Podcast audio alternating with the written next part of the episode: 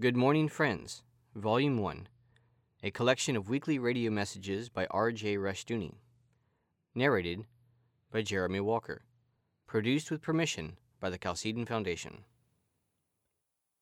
Chapter 22 The Will to Die. August 24th, 1954. Good morning, friends.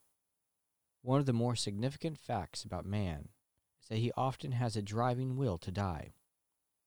Life is so dear to most of us, we find it difficult to comprehend that anyone should be possessed of a will to die, and yet the fact has had abundant documentation from modern psychiatry and other studies. Men have different ways of showing the self destructive impulse. With some, it is seen in alcoholism, and in much drinking, there is this latent suicidal impulse a desire to drown part of one's life by smothering the mind and conscience with liquor. With others, it is seen in gambling. The gambler inevitably loses, and he knows it.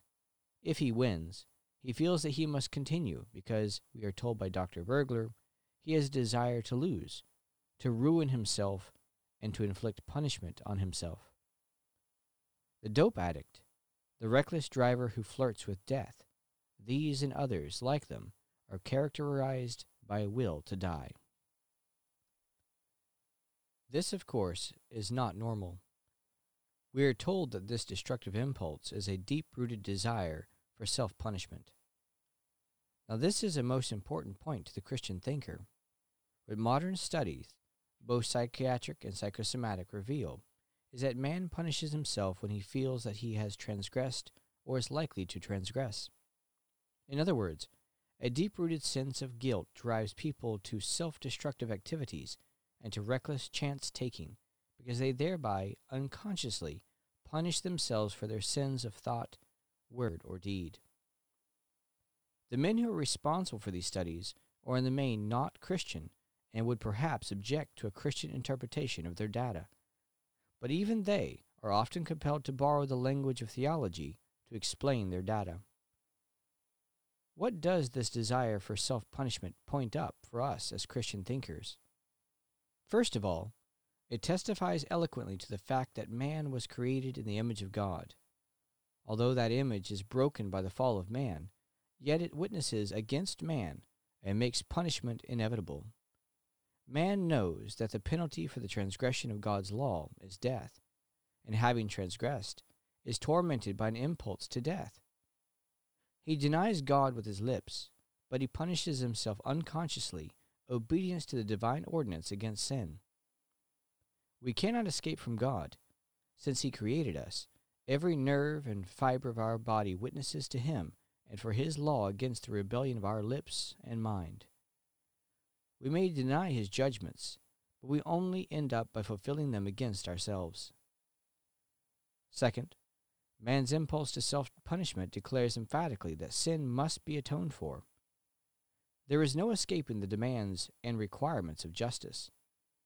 Atonement must be made, our Lord affirmed, to the very last penny. Any man who does not find his redemption and release from the power and penalty of sin in the person and work of Jesus Christ will be caught in the deadly and hopeless task of self atonement, and its only result is futile self punishment. Sin must be paid for, and the atonement will be made either by Jesus Christ or we will pay for it by our own self inflicted impulse to punishment and death. We live today in the midst of a generation which is driving itself to death. Its fevered and feverish activities seem to have this common purpose to blot out mind and memory, to escape from life, to punish body and soul, and to escape above all from the accusing inner voice which is the image of God in man. But when by faith we escape from this vicious defeat by finding our atonement in Jesus Christ, we are made free indeed.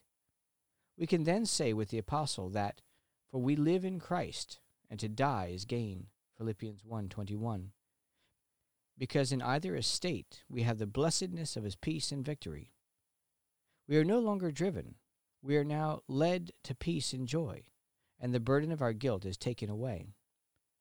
As the Westminster Confession of Faith declares, the Lord Jesus, by his perfect obedience and sacrifice of himself, which he through the eternal Spirit once offered unto God, hath fully satisfied the justice of his Father, and purchased not only reconciliation, but an everlasting inheritance in the kingdom of heaven for all those whom the Father hath given him.